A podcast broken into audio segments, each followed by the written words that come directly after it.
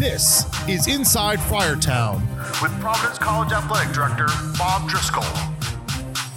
Welcome to the Inside Friartown podcast. I'm your host, Mike DeMars, and I'm joined always by the athletic director for Providence College, Mr. Bob Driscoll. Bob, Happy New Year. Happy New Year to you, Mike. Still a great day to be a friar, isn't it? Always a great day to be a friar. And starting off the new year, we had the men's hockey team heading out to Las Vegas, where they played in the Fortress Invitational Tournament. And Bob, it was quite a successful trip for the team. You know, I hadn't been to Las Vegas in 10 years, and my hotel room overlooked the fortress, which is, I think, the coolest NHL building I'd ever seen. And uh, it was it, it couldn't have gone any better. The weather was beautiful. Uh, the president came out with us, and then you know what it was like inside that building. One of the best branded, marketed buildings I've ever seen. And and our young guys played really, really well. You know, win the championship and beat a, a really good Cornell team and uh, in a shootout, which I hadn't seen at Providence ever. You know, we never end in shootouts, but the uh, Dugan winning the game was just a really special experience, and I think the guys had a really lot of fun.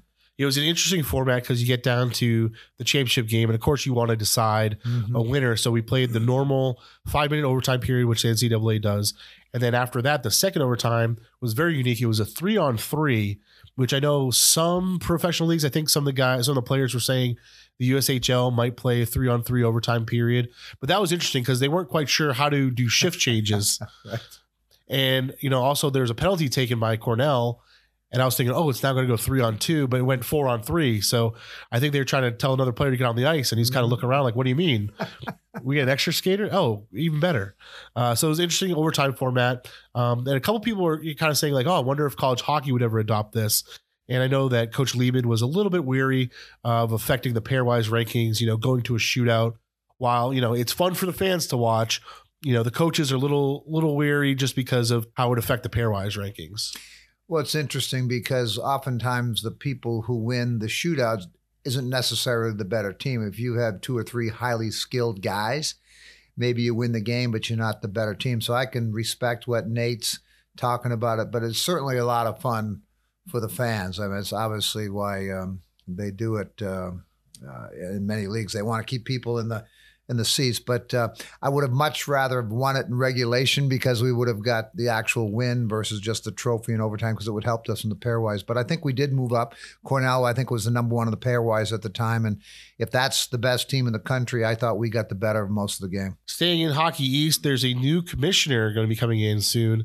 Can you update us on the search? Well, we've done a national national search. Joe Bertagna is retiring after this, this year after doing a really a great a great job, and I think there's a lot of lot of interest. This is a, I think, arguably the best uh, conference in college hockey. So uh, we uh, have a conference call later this week. We're going to get the numbers down to a reasonable one, and we'll hopefully have somebody on board by the time we go to Naples for our annual ice hockey um convention. So. Uh, it's an important hire. Obviously, uh, we want to continue to market and promote and grow our conference, and um, hopefully, there's a young, dynamic person out there will help take us into a higher level. And where do you want to see Hockey East move forward in the coming years, especially with a, a new commissioner coming aboard?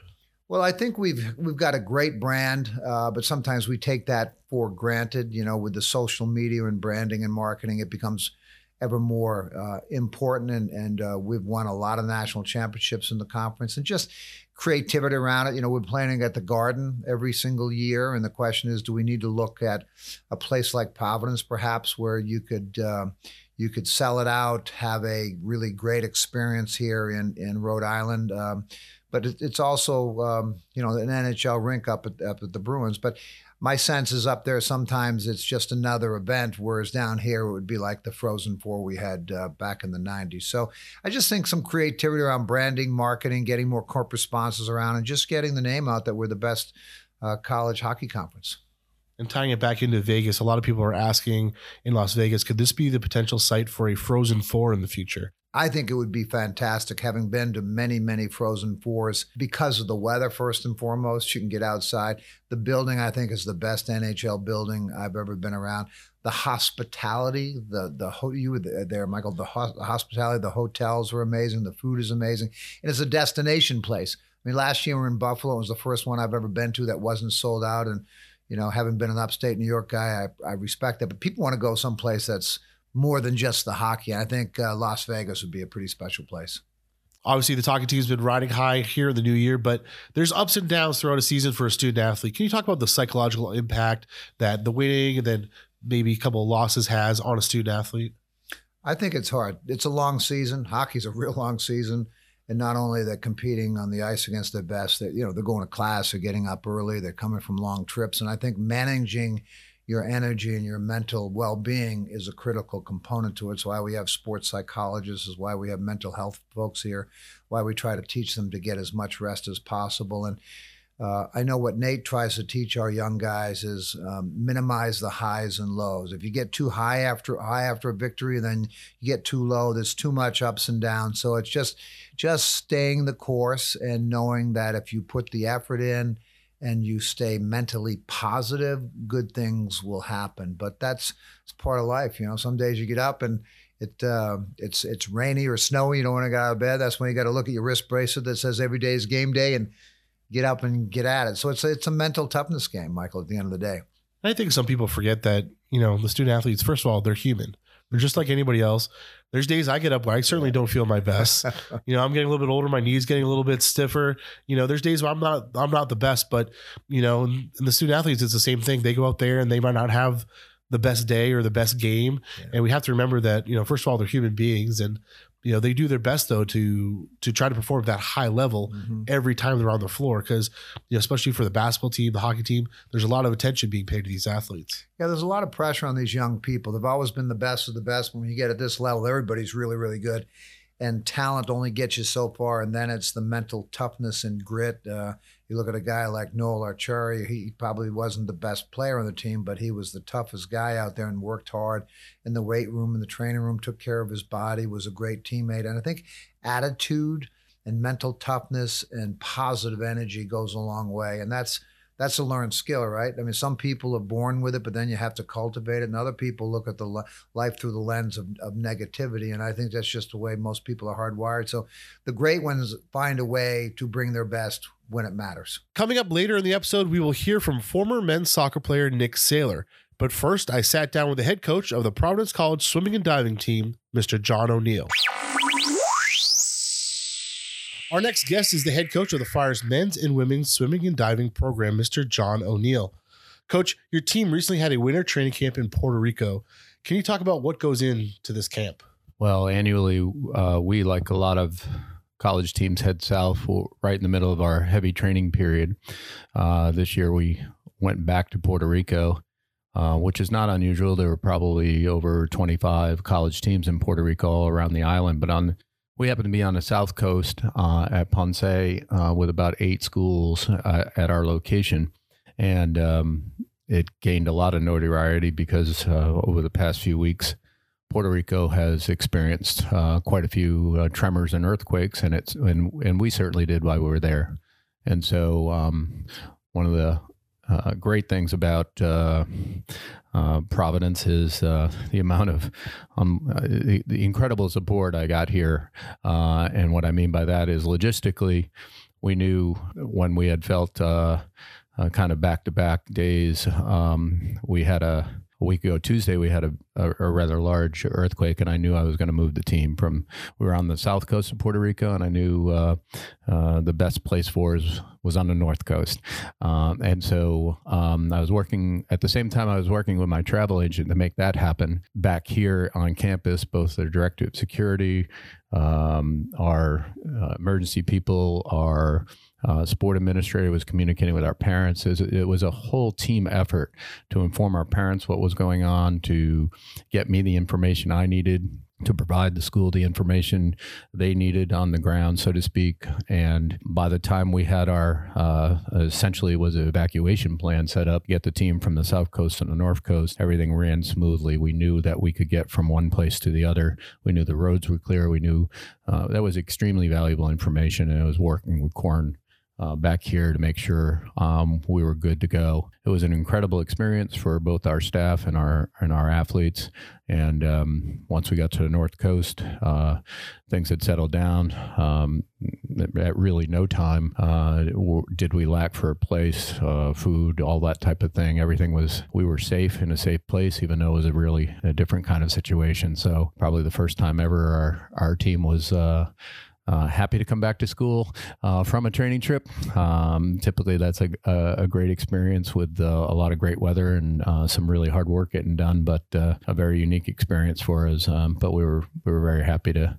Uh, when the wheels went up and and uh, we took off. And one thing your team is known for is participating with Swim Across America. Can you talk about that program? Uh, well, Swim Across America is a, uh network of both uh, open water swims and now has even uh, expanded to pool swims. We're involved with, and I've been on the board since its inception for over uh, now 10 years ago, the Rhode Island swim. It happens the first Saturday in uh, September, uh, right after Labor Day. We got that off the ground 10 years ago and we expanded it by continually to uh, essentially invite, recruit uh, local college teams. So all of the schools in Rhode Island participate, quite a few in, in neighboring Massachusetts and Connecticut come yearly. It is literally the biggest uh, swim in the country with uh, well over, oh, close to the last couple of years, 600 uh, swimmers. We, again, um, are our both our program and our families and our alumni. It, it's become uh, a real central point. I wanted to kind of step away from doing community service things. Uh, the philosophy behind it was doing community service things all the time, trying to get out and about weekly, bi-weekly, doing things here and there um, throughout the year and focus on a singular event and do it really well. It's been a, a huge success, better than we could ever dream. The event's raised over a million dollars here in Rhode Island for cancer research. Our um, end of that, if you will, both friars, families, etc., uh, has raised over or close to a quarter million dollars. I mean, it's north of uh, two hundred thousand now, and closing in on you know a quarter million dollar. We'll we'll top that next year. So I could not be more proud of our both our program, the uh, alumni. Uh, and whatnot that have been part of um, this this great partnership, if you will, with Swim Across America, the national organization. So uh, we're proud of uh, the event. We look forward to next year. It's on September 12th. It's become a, a synonymous with, with our with our program here. So really proud of what our, our families and our and our athletes have done. When you're recruiting student athletes, what characteristics are you looking for? Uh, I get that question when families visit from time to time. Uh, it's an analogy to to maybe or or use our, our sport for for example. Uh, it, it's great. Um, it's great if a butter you know if your best butterflyer is graduating if you have an incoming butterflyer. But I learned a long time ago I can't recruit like that. We don't recruit like that. We look ultimately for people who love it here. Their first impression when they're being walked around by either myself or or one of our staff members when they're when they're visiting is um, really important. You know, take it all in. Uh, we lay out our plan. We lay out our our literally our day-to-day routine and we look for people who just connect uh, connect with the campus connect with the setting. If that's there by the time they've met our team, by the time they come for an official visit, by the time they experience a day, you know, go to classes, that kind of thing, we think we've got a home run no matter what they do, whatever stroke they do, that type of thing, uh, whatever their specialty is. So while we hope that uh, we always have strong stroke groups and we can continue to, you know, build our depth, uh, really it's it's kind of a people centered, um, looking for people who who really clearly um, like and then eventually love it here, because then they're they're going to get the they're going to get the most out of the experience both in the water and out. Welcome back to the Inside Friartown podcast. I'm your host, Mike DeMars, and joined always by the athletic director for Providence College, Mr. Bob Driscoll. Bob, we're into 2020. I mm-hmm. can't believe it. I've been running 2019 for the last two weeks, but we're into 2020, and there's no denying that technology is a major, major factor in sports. Can you talk about what Providence College has in terms of technology and how it's aiding their athletic teams? Well, technology definitely has Im- impacted all of sport. And, and um, if you go into any of our locker rooms, they all have smart boards. If you go into the locker room in between periods at the rink, right, they're downloading video clips, and Nate is pitching, picking the video clips to show to the guys in terms of breakouts or power plays or just moving the puck out of the zone. And you know, we certainly didn't have that as players. Um, but I but I worry sometimes that there can be too much technology. You know, you look at the NFL games and they're on the sidelines with the iPads and when they don't work, Bill Belichick slams it on the on the ground. But I think football is different than a lot of other sports. I know they're talking about doing a similar thing to basketball, but basketball there's not a lot of free time to be looking at um, at iPads and so forth. So I think there's a place for it, but I think with the technology, it can be overwhelming. And you know, as a former student athlete, you only have so much attention during that timeout. You're trying to catch your breath. You're trying to get refocused, and throwing too much at young people, I'm not sure is the best in their best interest. Yeah, the NCAA approved some electronic uh, device use for certain conferences for men's and women's basketball. For men's basketball, they're not allowing live video uh, or video being permitted uh, in the bench area. They are allowing video transmission to the bench. Uh, video transmission isn't allowed to the bench area, but they can have preloaded video on their devices. But for the men's, it would be more like live stats, which I think they're getting a they're getting the printouts for the most part at each timeout as well. So I'm not sure the live stats is really going to do too much. Uh, having electronic device there, having preloaded video, yes and no. But I think we talked about with basketball, it, it, changes. It's such a fluid mm-hmm. sport. You can change the defense on the fly. You know, even during a possession, you could change your defense. Um, so I'm not sure basketball this type of technology for basketball is the best fit. Yeah, I'm not sure it is either. And and I sit beside the bench in basketball and around hockey, and I, I watch the attention span of young men and women. And as a former athlete, I know I was trying to catch my breath. I was trying to relate to, hey, bring my best afterwards. And if I could pick up one or two comments and process it, that's about all I could get. And if you watch our young people the same way, so sometimes less is is more. With all the tech and pro sports these days, is there anything that the pro sports level that they're doing that you'd like to see the NCAA adopt? You know, I, I don't know enough to talk intelligently about that, but some of the technology that I think is really helpful, or, or like when our soccer players or our, our, hockey players have their heart monitors on, and you have a, a strength and conditioning coach that can look and see what their heart range is, so you can tell when they're in the red zone and going to get an anaerobic. Um, uh, lactic acid, so you know when to get them off the ice, or if other guys are, are, performing below their level. So I think I think the physiological feedback and heart rate monitor is really really important in terms of performance because sometimes you stay on the ice too long and it's going to take you two more shifts to recover. So knowing what your zone is, I think that that's a pretty good thing to do. I think the heart rate monitor and the the biometric data is going to be huge going forward. You know, I know when I was younger, you know, the coach says, "Hey, how are you doing?" You, you know, are you good? Are you good? And so, mm-hmm. yep, I'm good, coach. I'm yep. ready. I can stay in. Yep. But now they can have data that says like, oh, they're reaching a certain level, or mm-hmm. you know, in practice, like, was this person pushing it during right. practice, or were they, you know, they, you know, dogging it a little mm-hmm. bit? And you have the data now to kind of show that where some players may show more, you know, uh, show that they exert more energy during practice. Might not be the best thing. Where you can kind of find a, a better medium so they can get mm-hmm. through practice, recover, and then be at their best performance come game time.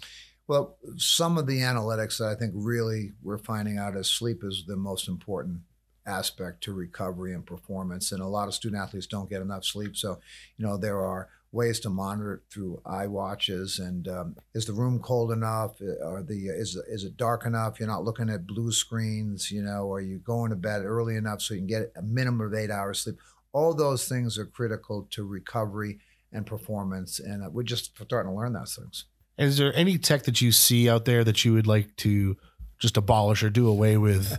I know a lot of the NFL, you know, replay stuff is getting a little bit long. Uh, the NHL, they have the replay for offsides, everything like that. Is there anything you see that's out there that's like, all right, this is a little bit too much. We should probably come back a little bit on the tech. Well, I, have been, I understand the the re, the need for video replays and so forth, but I think it's slowing the game down, and it's taking away um, the power of the decision on the ice. And I think officials, at least I watch in hockey oftentimes, uh, are afraid to just kind of make the call. They're constantly going over the box. And if you look at it over and over again, you can kind of interpret it in a number of different ways. And I just think it disrupts the flow of the game. So I would like to see them limit when they could actually go to the tape and, because uh, it causes, uh, I think it's just stressful for everybody. You know, it's too much, and it puts too much pressure on the officials. And for the most part, the officials in these leagues, they're doing a great job. Like if you look at a lot of the baseball, you know, replays where they slow it down frame by frame, which obviously the umpire is calling it in real time. I'd say 99% of the time the umpires are getting it right. So I think that, you know, once again, going back to being human beings, the umpires, referees, officials, they're all human beings and they're refereeing or officiating mm. human beings. I think that's part of the sport is the human aspect of it. Well, you hope at the end of the day it balances out, and usually it does. And I, what I try to tell my coaches, don't focus so much on the calls. There are going to be good calls and bad calls. That's part of it. Focus on coaching your team because you get caught up in that. It creates a negativity. The coach gets frustrated, the kids get frustrated, and then it becomes outside your control. And it gives you a reason for why perhaps you're not performing. So the discipline of blocking out and just play every play to the best of your ability. Uh, usually the best team wins. Later in the show, Bob and I will take a look at how our student athletes performed in the classroom during the fall. But first, I spoke with former student athlete and current athletic department staff member, Nick Saylor. Our next guest is a former member of the Friars men's soccer team, and he is now a member of the athletic department staff at Providence College. Our guest is Mr. Nick Saylor. I know a lot of time hasn't passed since you were a student athlete here, but what was it like to play soccer at Providence College? You're right. Not a lot of time has passed, and uh, I think I still reflect on a lot of those memories. Um, it's really hard to pinpoint one. Um, I think when I look back at my four years here, there were just some amazing moments on the field, but I think and it sounds cliche, but I think all the memories that you create with your teammates, those long lasting bonds, um, you know, I still talk to, you know, teammates in my class, you know, almost daily. And I think really sort of creating that bond and that, that brotherhood um, is something that will always stick with me. And, uh, the valuable lessons, how to just be a good person, what it means to be a leader. Um, I think all of those things were really instilled in me via playing um, soccer here at Providence College. Then after graduation, you went down to Baltimore and you worked as a teacher. Can you tell us about that experience? I absolutely loved my time as a teacher. I um, I always joke that there's a special place in heaven for middle school teachers. It is certainly a challenging job, but um, I really enjoyed my time. I was fortunate enough to be uh, through Teach for America, uh, teach special ed middle school math in uh, Northeast Baltimore at Walter P. Carter Elementary Middle, and um, I really enjoyed my time. Uh, challenging work, but I loved my students. Miss them to this day, um, and I think during that time, I really was able to grow just as a person, um, grow as an educator, um, and really sort of take that next step for me um, to grow. You were hired back in the fall as the Director of Training and Education for Diversity, Equity, and Inclusion here at Providence College. Talk about your role and how it'll benefit student athletes. Yeah, so I'm I'm really excited about this unique role. It's a great collaboration between the athletic department and the Office of Institutional Diversity, Equity, Inclusion over in Harkins uh, to really be sort of um, a liaison um, for a lot of diversity initiatives for the athletic department. Um, provide training and education for staff, senior staff, coaches, and student athletes. Really providing them um, the tools necessary to be successful as it relates to DEI. And as we kind of go forward throughout the you know next you know few years, it's really an instrumental part of our strategic plan and really something that um, Bob Driscoll and the rest of the athletic um, department is really valued high. Um, so I'm really fortunate enough to step into this role and and really sort of make a difference um, in that space. And Nick, I know we have a big initiative coming up in February called hashtag Friars in Black. Can you talk about that program? Absolutely. So we're really excited. This will be the first year that we're uh, kicking off our social media campaign, hashtag Friars in Black. During Black History Month, we'll be using our social media accounts to celebrate uh, the Black excellence here at Providence College Athletics, both past and present, celebrating some of our former coaches, current coaches, former players, staff, present players, really sort of putting the spotlight on some of our um, Black excellence within our department and really um, showcasing and highlighting how much we as a college and how much we as an athletic department um, value all of their contributions. So we're really excited um, had some opportunities to share this initiative with a lot of folk. And I know our coaching staff, I know our players, um, some alum that I've been able to talk to are really excited about this. So be on the lookout when you see it on um, our Twitter page. Uh, do retweet and share it. Um, I think it's a great initiative and looking forward to continue it for years to come. Welcome back to the Inside Friartown podcast. I'm your host, Mike DeMars. And as always, I'm joined by the athletic director for Providence College, Mr. Bob Driscoll. Bob, we're into the spring semester now, and we've gotten some statistics from the fall semester, which I know you're very proud of. Yeah, well, you know, oftentimes the view of our program is depending on how men's basketball or men's ice hockey does, but it's a much bigger picture than that. And we talk a lot about becoming the model program, the most respected program in the nation. You graduate every student athletes and compete for championships and create young men and women that will go out and positively impact the world. So we just received our uh, fall semester grades, and the um, average for all of our student athletes is 3.2, which is really quite an accomplishment when you consider they almost have two full time jobs. Our students are in the community.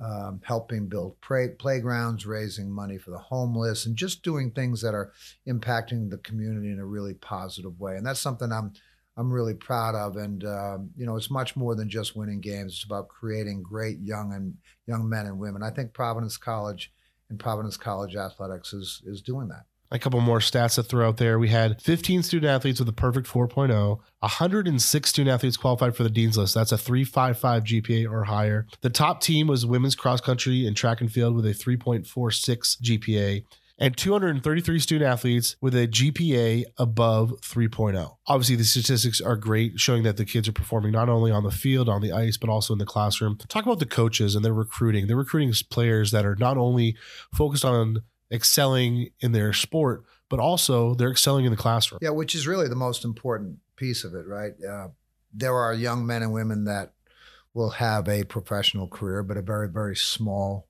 number. Uh, but you're going to have a professional career in your in your degree, and so it's really important that they put the same time and energy into their uh, academics. And this is proof that they are. I, I, say that you how you do anything is how you do everything. I don't think you can perform well in the classroom and not on the court, and vice versa. So they're all interconnected. It's that whole everyday is game day attitude, and that's something I'm really proud of because sometimes the basketball team will get home at four in the morning. There's supposed to be a class at eight the next day, and that takes discipline and hard work. And those are the kind of core values we're trying to teach our student athletes hard work, mental toughness, perseverance, selflessness that eventually not only will make them a success here, but throughout life. So I'm really proud of that. And the numbers don't don't lie. In our world, you either win or lose, or you either got your grade or you didn't get the grade. They're hard numbers. And what I'm really proud about is they're willing to compete for that. And when you have that success, you have to celebrate it. And talk about the support staff that's in place. They've obviously done a tremendous job helping these student athletes. You know, that's a great point, Michael. And I know the coaches get a lot of credit, but really the, the people behind it, first and foremost, are the, the student athletes. And then Caitlin and Jamie and all the great people in academic support that help them and require them to uh, to come to academic study table and so forth. There's a team behind the team that I think the outside world doesn't see. They travel with the team and to the student athletes' uh, credit, they respect them just like they do their coach, and they work they work hard, and the proof is in the in the outcome. So uh, we're really blessed in Friartown to have great people that don't get a lot of credit, but without them, none of this stuff happens. And we're in a great position moving into the next decade of Friartown. Talk about Friartown in 2010 and where it's come in the last decade? Well, it's radically different. I just started my 19th year. So, first of all, I'm getting old, but I'm getting wiser, Mike. I'm just really proud of what we all collectively have accomplished. You look at this campus and how amazing it looks across the board, and it's a tribute to Father Shanley as well. But we've done over 150 million dollars worth of athletic facilities. If you add the Dunkin' Donuts Center, that's another 140 million dollars. And we're competing for championships. We've won Big East championships, Hockey East championships, and national championships, and that's because we have great coaches who have stayed here. I often said I wanted Providence College to be a destination and not a stepping stone, and the fact that our high-profile coaches, uh, and just most recently Ed turning down Michigan or you know our soccer coach turning down Boston College. I mean that's a tribute to what we've created, this kind of family attitude. But there's a whole nother level, right? So what we need to do is to build on this, and my vision is to create the model program in all of college athletics where you do graduate every athlete and you do have a chance to compete for a championship in all the sports that are fully funded and you do have people that are great human beings. And I think we're getting close to that. But Mike, you never arrive, right? There's always another level of it. So, you know, we've got to build phase two, which we're going to do. We want to put a bubble on one of the fields, which we want to do. And uh, we want to make Hockey East and Big East the best two conferences in the nation. Now, those are visionary thoughts, but why not? Why not us? And what do you think Friartown will look like in 2030? Well, it's hard to believe it would look any better than it does today. But you know, I 10 years ago it didn't look like this. So I hope I hope it looks like um, the Disneyland of college athletics. When you walk in the door, everything is crisp, new, clean. That you're welcomed by kind, generous people, and there's a sense of community and family that uh, really appreciates and has gratitude for what Providence College stands for. So just uh, just a special place. And what big changes do you think will happen in the NCAA as a whole over the next decade? Well, I think the uh, name and likeness is coming fast. Uh, they may have congressional involvement in that. You know, the the pay for play uh, situation is not going to go away. Unfortunately, I think you may see some programs get cut as things get squeezed. I, I think we're probably spending too much money on uh, salaries, and I mean, I don't think it's sustainable. You know, the TV will the TV revenue always be there? I, I don't know, but I think the cost savings and actually um, trying to manage the business of college athletics with these name and likenesses and possibly playing young people to play is going to be an issue and may may uh, challenge the whole amateurism, which I'm worried about. At the end of the day, they're students. They're they're competing for their education, and there's only a a small group of uh, programs out there that are actually positive cash flow. Maybe the LSU's of the world and some of the, but the schools like Providence College and others aren't aren't one of them. And I, I worry that uh, it'll change the whole uh, purpose of why we do what we do. But you know, we're going to fight the good battle, and just we're going to focus on what Providence College does well. Thank you for listening to the Inside Friartown podcast. Please like and subscribe on your favorite podcast listening app. And as always, go Friars.